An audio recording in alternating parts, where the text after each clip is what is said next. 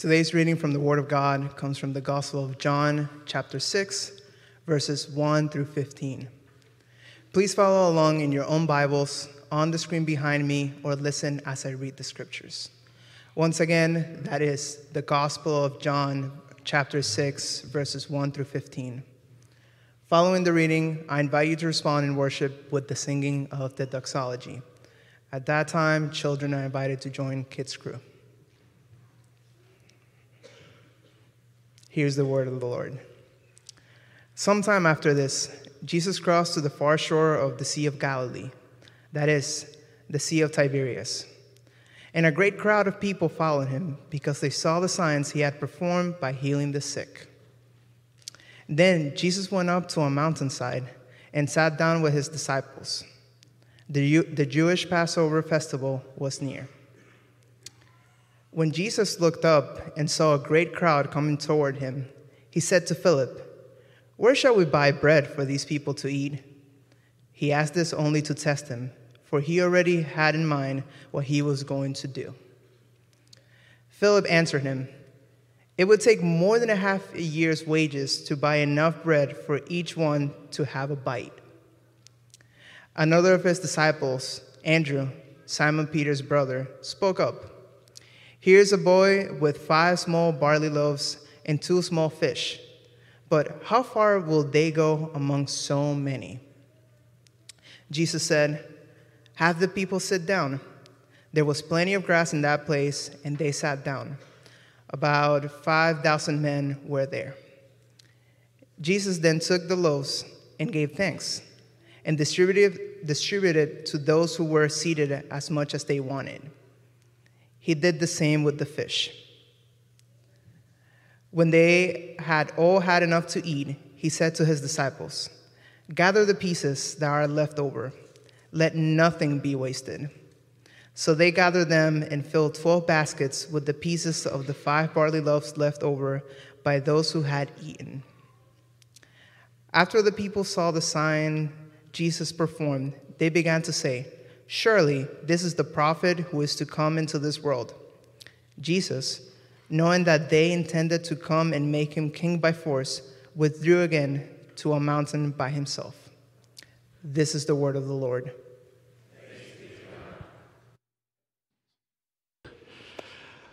Well, good morning, everyone. Uh, my name is Ethan. I'm one of the pastors here at Anchor Bay Church. Good to see everyone. Uh, I'm really glad and excited to be worshiping with each of you today. Now, before we jump in, let's all take a moment of quiet. Let's quiet our minds and our hearts before the Lord, set aside any distractions that we may have brought in with us today, and invite the Lord to come in and meet us here in this, in this place. Uh, after a moment of quiet, I'll pray for us. Christ, in your mercy and goodness, meet us here today. Lord, I pray that we will each, all of us, experience you and come to know you more in new and unique ways this morning. We love you, Lord. It's in your name that we pray. Amen. Uh, do any of you have any recurring dreams? Not dreams that you have like every night, but maybe a dream or two you have multiple times kind of throughout the year. I've seen a couple of us raise our hands. Uh, I, I have a couple of dreams that, that I get, you know, five or six times each, probably a year. The first dream is that all of my teeth are falling out. And that, yeah, it's not a fun dream. That's more of a nightmare. Uh, fun fact it is the most common dream in the world. So maybe some of you also have that dream. I hope you don't, it's horrible. But the other dream that I have often is that I am performing in a big musical again. See, I did a lot of musical theater and acting all throughout high school and college and after college. Uh, I was in tons of plays and musicals, and I loved it. Uh, once I got to play Lumiere, the candlestick from Beauty and the Beast. Yeah, you're going to see some baby Ethan pictures here. Fun fact I showed this picture to Pastor Gene today, and he looked at me and he said, Man, years have not been good to you. So I wow, wow thanks, Gene, right? Uh, anyway, yeah, so I was Lumiere once. I got to sing Be Our Guest. That was a super fun one. I also played Monsieur Thénardier in the musical Les Miserables. Uh, he sings uh, Master of the House. That was a lot of fun. Uh, I was I played a couple of parts in the play Hamlet, uh, but the one I enjoyed the most, I played uh, the evil king slash uh, Hamlet's uncle, King Claudius. Uh, it was kind of fun getting to play bad guy.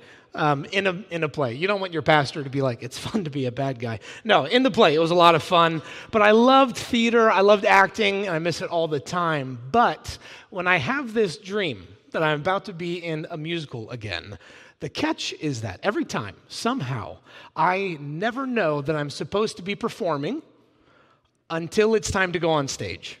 Every time I'm in this dream, like I'm backstage, the show starts, everything is great, and then someone's like, All right, here you go, your big scene is coming up. And I'm like, What are you talking about? I. I don't, I don't know what you're talking about. And they say, Come on, I mean, your scene's up, is ready to go. And no matter what I say in this dream, no one seems to understand the fact that I haven't been in that musical in 15 years. I have no idea what my lines are. I have not prepared. I am, uh, I'm about to go out there and bomb. And it's a horrible feeling. And even though I know it's just a silly dream, and every time I wake up and I know I don't actually have to go out and remember all my lines to my big solo from 15 years ago, it's a horrible feeling because it's, it's a real feeling. You know, that horrible, sinking feeling of being underprepared for something or feeling really unequipped for something. Maybe it's a, a test you didn't study for or a presentation you maybe should have prepared a little bit more for or project you've been assigned at work that you have no idea how to do. Someone's looking to you to do or to say something and you don't know what to do or say. There are a lot of things in our life that can make us feel that horrible, sinking feeling of being underprepared for something. And that is certainly true in our Christian life as well. And today we are continuing our sermon series, Signs and Wonders in the Gospel of John. Now, we started this sermon series all the way back in September last fall, and each week we have been walking through the Gospel of John and studying the life and the ministry of Jesus Christ. And when we first started this series uh, on the Gospel of John, our subtitle was Come and See. And this was because we saw so many times in those first few chapters of John uh, that Jesus kept inviting people not just to listen to him, but to join him to follow him, to come and see what he is all about. And so now, as we jump back into this Gospel of John sermon series, our subtitle now is Signs and Wonders. And it's because as we walk through the middle part of John's narrative, uh, John, the disciple who wrote the Gospel of John, shocker, starts highlighting different signs and wonders and miracles that Jesus does uh, all throughout uh, the Gospel. And these signs and wonders are more than just party tricks. They're more than just Jesus showing off how cool he is. These signs and wonders, they pull back the curtain and they show people that Jesus really is the Son of God. He's not just a prophet or a rabbi, he is Emmanuel, God with us. And so today we are continuing the Gospel of John by taking a look at a story that is uh, a pretty well known sign or miracle in the Bible when Jesus feeds the 5,000 people. Now, if you grew up in the church or if you've been part of the church for a long time, you may have heard millions of sermons or Sunday school lessons or Bible studies about this story, and there's a reason for it. It's because it's awesome. It's incredibly powerful. Every time we go to this story, we can learn something new about it and about God and about God's love for us. So if you're tempted to check out because you've heard this story before, I invite you to tune back in with open ears uh, to hear what fresh word God might uh, speak to us today. Because I'll be honest, when the pastoral staff team sat down to kind of talk about this passage and to brainstorm the sermon and to study uh, together a little more, we, we realized that there is so much in this passage that we could talk about. I mean, it seems like a pretty straightforward passage, but I mean, there's enough meat on the bone for five sermons or so. I mean, we could unpack the importance of this miracle happening right before the Passover. We could talk about the numbers that show up all in the, in the story and how they relate to Old Testament narratives. We could talk about food and meals and the theological uh, importance of meals together in the Bible. We could talk about how the feeding of the 5,000 in John compares to the other accounts in the other Gospels of this miracle. We could talk about so much. It's so cool. But that's a lot to pack into one sermon, right? So buckle up. This will be a two hour sermon today. Hope you're ready. Just kidding. Wow, that would be a nightmare for me. Uh, all right no. All right. We are going to do our best to unpack the sermon and talk a, lot, talk a little bit about all of that. So, together, let's dive into the story. Now, the passage opens with a very important phrase in the Bible. It says, After this. And whenever you come across that phrase in the Bible or something like it, you know, after this or sometime after this or because of this, I would encourage you to pause and then take a look at what came right before this passage. Because more often than not, that little phrase is an indicator that whatever happened right before this is going to be pretty important for the context of what you're about to read. Right? I mean, picture me getting up here and starting my opening sermon illustration with, you know, good morning, my name is Ethan. Sometime later, I continued walking to the church. You'd be like, I feel like I kind of missed something there, right? And that's true as well when we're reading the Bible. So before we talk about our passage today, let's pause at after this and take a quick peek at what happened right before. Because it's John included this for some reason. Why is it important for us to look at the passage before us? What is happening in the passage before us? So last week, Pastor Bryn talked about the man at the pool, the man that Jesus asked, Do you want to be well to?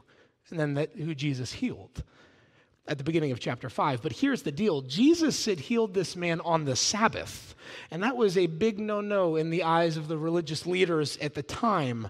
Uh, the people were not allowed to work on the Sabbath. The Sabbath was a holy day, and even healing people or performing miracles was considered work. But Jesus, he kept healing people, and he kept loving people, and he kept teaching people on the Sabbath. And because of this, the religious leaders very seriously started to oppose and persecute Jesus. And Jesus' defense to him healing on the Sabbath, he says, My Father is always at work, at his work to this very day, and I too am working. For this reason, they tried all the more to kill him. Not only was he breaking the Sabbath, but he was even calling God his own Father, making himself equal with God. Jesus said, Of course, I'll heal and teach and love people on the Sabbath. I am the Son of God. That's what I do. And it's a big moment where Jesus goes on to call himself the Son of God for the first time in the Gospel of John.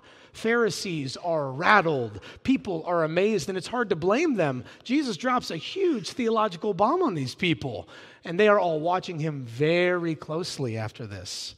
And it's that theological bomb that he drops right before we get to our passage in chapter 6. So when John says after this, that's what he's referring to. That's the scene that is bubbling up right as we walk into our passage today. After this, John says, after Jesus called himself the Son of God, he went to the other side of the Sea of Galilee. And so at this point, lots of people have started following Jesus. John says the great crowd of people followed him because they saw the signs that he was performing. It was a massive crowd. And later on in verse 10, John says there are about 5,000 men there. And it was a common practice at that time to number crowds only by counting the men in the group. But that doesn't mean that only men were there. So there were 5,000 men, not including also women and children. I mean, there were possibly 10,000 people. in this crowd, it was massive, and they were all following Jesus. But there was a problem. This crowd wanted to know who this Jesus guy was. They were following Jesus as he went from town to town. So, what were they going to do for food? Turns out they weren't particularly prepared for this. I mean, maybe some of these people were from Galilee in that region they're in, and maybe they can make it home for dinner, but a lot of these people have been following Jesus from Judea and Samaria and these other towns that they had stopped before getting here. How are they going to eat? I mean, either way, Jesus sees that they need to be fed. So he turns to one of his disciples, Philip, and he asks, Where should we buy food for these people to eat? He's essentially asking, All right, how are we going to solve this? How are we going to feed these people? And Jesus already has in mind what he's going to do, but he asks Philip anyway. Our passage says to test Philip.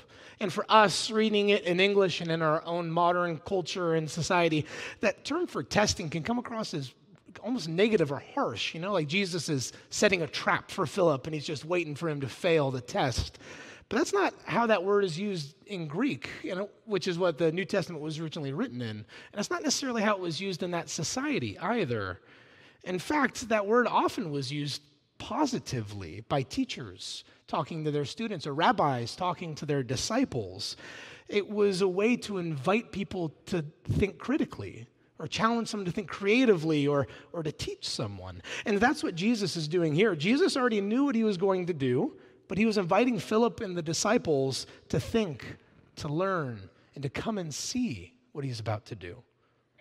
How are we going to feed these people? He's including them in the process. And Philip looks out at the crowd and he gives a good, honest, very respectable answer. Yeah, it's not going to happen, my guy. Philip says, Look at how many people there are. I mean, it would take more than half a year's salary to buy enough bread just for everyone to have a bite of it, let alone everyone to have a full meal. And then another one of the disciples, Andrew, he speaks up and he says, I mean, I, I guess this boy here has five not very big barley loaves and two also not very big fish, but what good will that do when there are so many people? Philip and Andrew are both basically saying, Jesus, be reasonable. We're not prepared for this. We can't do this. I mean, all we have to offer five barley loaves and a couple of fish, and that's not enough. We are not prepared to do this thing that you're asking us to do. Have you ever felt like that? Have you ever looked at the Christian life, looked at what God is inviting you to, and felt like you are not prepared for it? That you can't do it? Because, friends, if I'm honest with myself, the people in the Bible that I most relate to, they're not the big heroes that we talk about all the time. They are the Philips and the Andrews because we in the church we talk so often about following jesus. Uh, choose to follow jesus. Put everything aside that keeps us away from jesus. Read your bible and learn to jesus and learn about jesus. Know jesus. Love like jesus. Forgive like jesus. Be like jesus. But do you ever feel like how? Because when i look at the new life that jesus invites me into sometimes i don't feel like i can how am I supposed to live like that? How am I supposed to give up my addiction? How am I supposed to turn the other cheek to forgive someone who's hurt me? How am I supposed to live with joy and peace and patience when there's so much fighting and pain and oppression in the world? How am I supposed to fight world hunger or advocate for people facing homelessness? I'm not trained for any of that. I mean, I see this person or that person, and they seem just like the perfect Christian. They're always so hospitable, so joyful. They post about their daily devotional on Instagram every day. How am I supposed to be like them? How am I supposed to do all of that, be all of that? Do you ever feel underprepared or underequipped to say yes to what Jesus is inviting you to? Do you ever feel like Philip and Andrew asking God, How am I supposed to do that? Like you're backstage and someone's trying to usher you on stage, but you don't know any of your lines. I mean, come on, has God seen me? I can't do that. All I've got are these five loaves of bread and a couple of fish, and I cannot do what you're asking. I imagine that's how Philip and Andrew felt when Jesus said, Feed these people. How are we going to do it? But that's not where the story ends. And praise God, that's not where the story ends for us either. Jesus goes on, and he tells the disciples to have everyone sit down in the grass there, all 10,000 or so of them. There was plenty of space for everyone. Jesus takes those five barley loaves, he gives thanks and he blesses them, and then he starts distributing them among the people. And he does the same with the fish, giving some to everyone, not just a bite each, but as much as they want. Eat until you're full. And somehow, it doesn't run out. And only after everyone has had enough to eat does Jesus say to his disciples, Go and gather all the leftovers. Leftovers? Jesus. I mean, there shouldn't have been enough leftovers if just like we ate it, just us 12 disciples. But somehow, as they go out and collect leftovers, the disciples walk around and collect 12 baskets full of leftover barley loaves. And the crowd cheers, and Jesus wins again, right? Now, you might have noticed that this passage has specified a few times that these aren't just loaves of some random bread. They've specifically mentioned that they are barley loaves. And I don't think it's just because John was a big foodie and wanted to talk about his favorite kind of bread that he learned to bake during the COVID pandemic, because everyone learned how to bake bread, I guess, except for me. So, why is it specified that it's barley loaves? Well, if we look back at the beginning of this passage, there was a short detail which is pretty easy to miss. Now, the passage started with this. You know, after this, Jesus crossed to the other shore. Uh, there were tons of people that followed him, and he and his disciples went up on the mountain. And then there's a short passage, or a short little verse, that says, The Jewish Passover festival was near.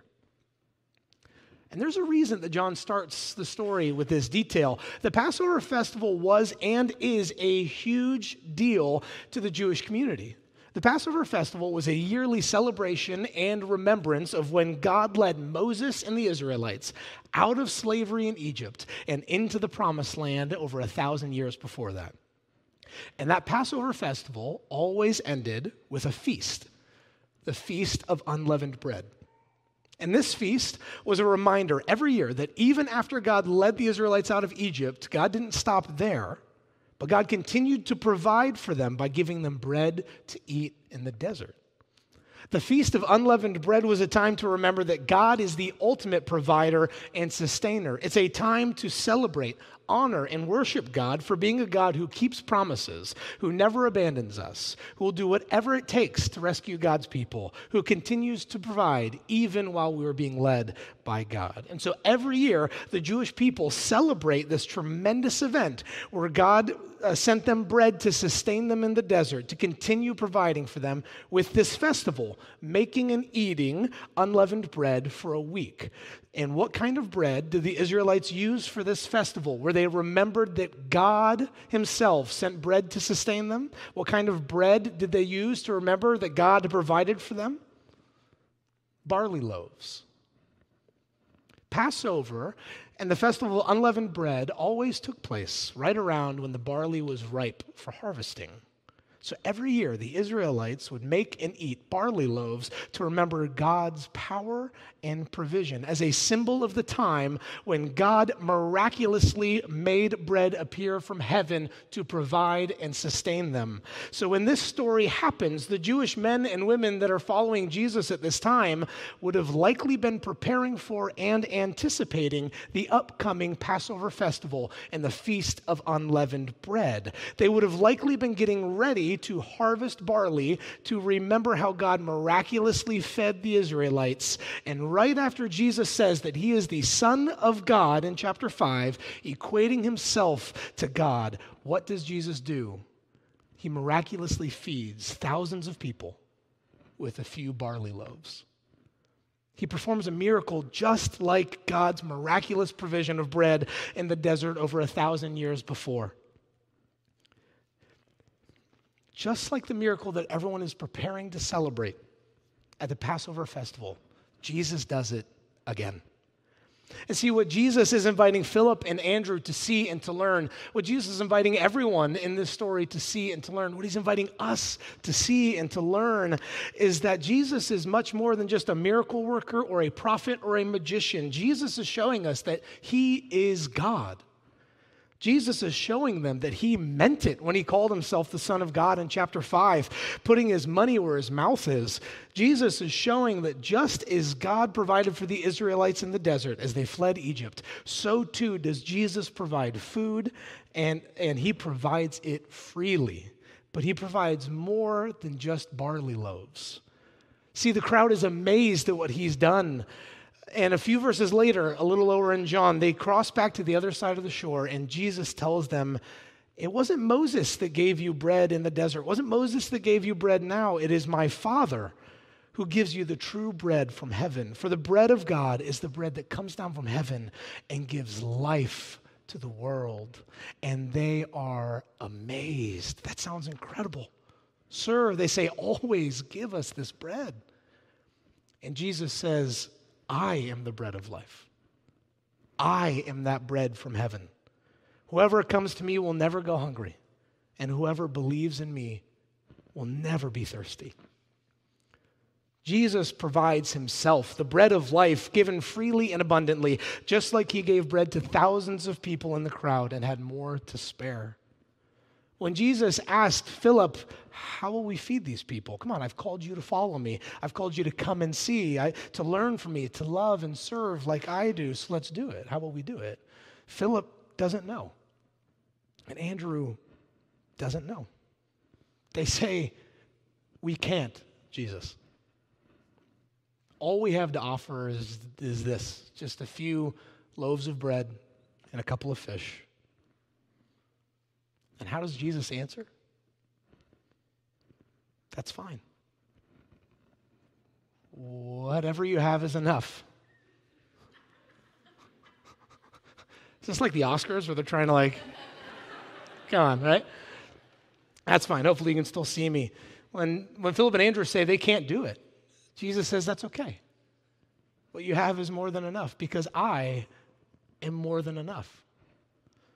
Jesus says, just like my father sent bread from heaven to the Israelites a thousand years ago, my father has now sent another bread, the bread of life. The Father has sent me. And when you come to me, you will have more than enough.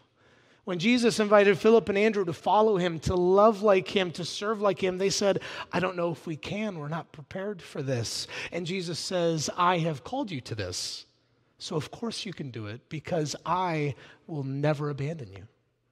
Just like my father didn't bring Moses and the Israelites out of Egypt and then just say, okay, figure it out from here, I also won't ever abandon you when I call you. Just as my father led the Israelites through the desert the whole way, providing for them and sustaining them, I will lead you where I have called you. I will provide for you and I will sustain you. I will give you bread I will give you myself. And friends, Jesus does the same with us. Because just as God provided food for the Israelites in the desert, just as Jesus provided food for the crowd, Jesus offers us himself, the bread of life, every day. And we can rejoice in the truth Jesus never abandons us or leaves us to figure it out ourselves when he calls us to new life. Instead, Jesus offers himself, the bread of life, so that we may never go hungry again. Jesus enables and equips us to follow him, always providing himself. And that isn't to say that when we follow Jesus, we choose to follow Jesus, everything will just magically change and be easy and better, right? It doesn't mean that suddenly we can just give up our addiction like that. It doesn't mean that suddenly we're always patient and joyful and kind and we're never upset or sad or angry. It doesn't mean that it's easy to forgive someone suddenly or that we'll know exactly how to fight world hunger or to serve people facing homelessness. God doesn't promise us, God doesn't promise us, God doesn't promise us quick fixes. God promises us Himself. When we're like Philip and Andrew, not sure that we can live into the new life that God has invited us into, when we don't feel prepared to live and love like Jesus, we can rejoice in the fact that Jesus doesn't expect us to do that alone. Jesus didn't expect Philip or Andrew to like figure out some financial way to pay for everyone's meal. Jesus invited them to think and to watch and to join him as he did that. And that's what Jesus is inviting us to do every day. However underprepared or under-equipped we may feel when we say yes to Jesus' invitation to new life, we can say yes every day, knowing that God is the one who sustains us knowing that when we knock at the door, God will answer always. That God is the one to empower us to step into this new life that we're called to come and follow Him in. When we try to give up our addictions, when we try to forgive those who have hurt us when it feels impossible, when we try to live with joy and kindness and gentleness in the midst of a heavy, heartbreaking world, when we try to take those first steps to help end food insecurity or homelessness, when we're trying to spend time in God's Word or prayer, but we feel burnt out or busy, we can do so confident that Jesus meets us in those spaces, extending Himself, the bread of life, knowing that it is His power at work within us as we live into the life that God has called us to live. Praise God that we don't have to do that alone. Praise God that we don't have to have everything figured out when we come to Jesus, that we don't have to be perfect and polished and self sufficient. Praise God that we can come to Jesus just as we are, knowing that He will faithfully, enthusiastically, and lovingly lead us as we follow Him into a transformed life. And friends, I've seen this happen in our church. I mean, on like a big grand scale. I was talking with Pastor Bryn yesterday about yesterday about how we've seen Jesus sustain and, our, and empower our church on like the most foundational level ever. How a decade ago, a group of 11 people met together in someone's living room and called themselves High Rock North Shore. And they trusted that even though there were just 11 of them, that they felt called to love and serve God and our neighbors on the North Shore. And they were ready to see where God would lead them in that. And now, a decade later, here we are. Look at us. We're in a building in the middle of Beverly with hundreds of people living out the faith together. God has provided us space and finances, but more importantly, God has provided us with people and community and friendships and personal spiritual growth and spiritual formation and discipleship and ideas and passions that have actually made a difference doing kingdom work on the North Shore.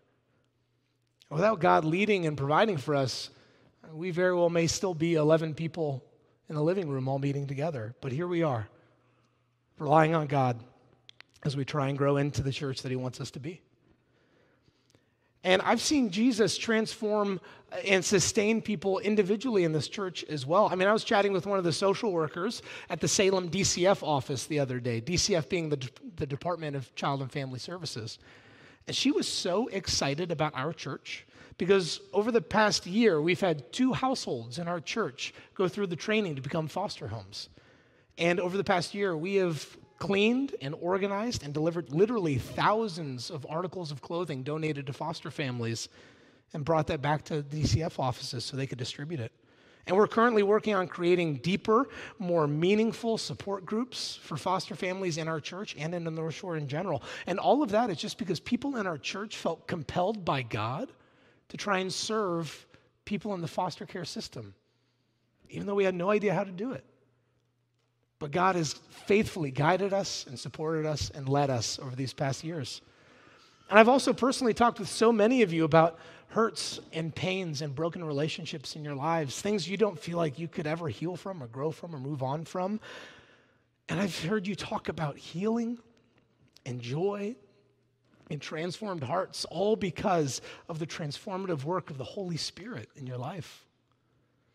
And friends, to be honest and vulnerable, the fact that I'm standing up here right now is evidence that when we feel underprepared and underequipped, Jesus is there to sustain us, to provide for us, and to lead us. Uh, I was a PE major in college. I didn't study theology or pastoral care, I studied dodgeball and how to twirl your whistle around your finger a lot, you know? Things PE teachers do. But when I felt the Lord calling me towards vocational ministry, I felt so underprepared. And all throughout seminary, I struggled with imposter syndrome so bad. I mean, I was just Ethan, ex theater kid turned PE teacher, right? Not some impressive theologian. I'm not as smart as that guy or as wise as her or, or as good at pastoral care as they are. And to be honest, I still feel that way sometimes. I still wake up sometimes and think, who am I to be a minister of God? I'm a pastor? Jesus, I don't, I don't know. I mean, I'll, I'll give you what I've got, but it's not much. And yet, every day, Jesus says to me, That's fine. What you have is more than enough because I am more than enough.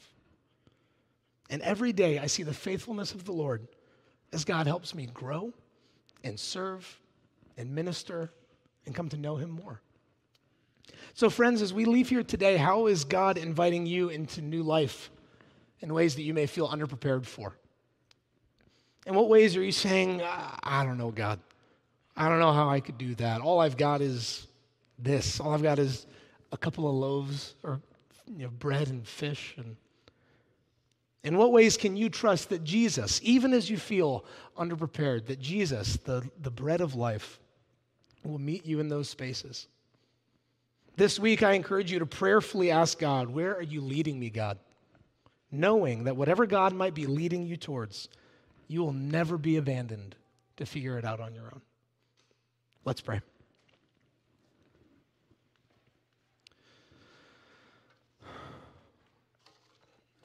Christ, thank you for your goodness and mercy and love.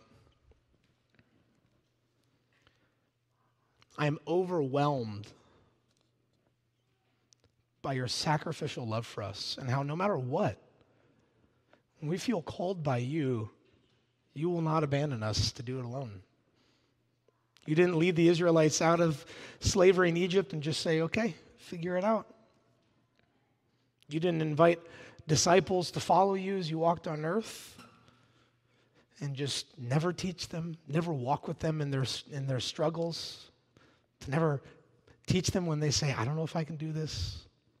But you walked with them every day, Lord. Thank you that even now, as we say, I don't know about that, God, we can be confident that you will lead us and love us for eternity. Lord, reveal to us this week areas you may be asking us to follow you into new life. Lord, give us courage to step into that, faithfully knowing that you will sustain us. It's in your name that we pray. Amen.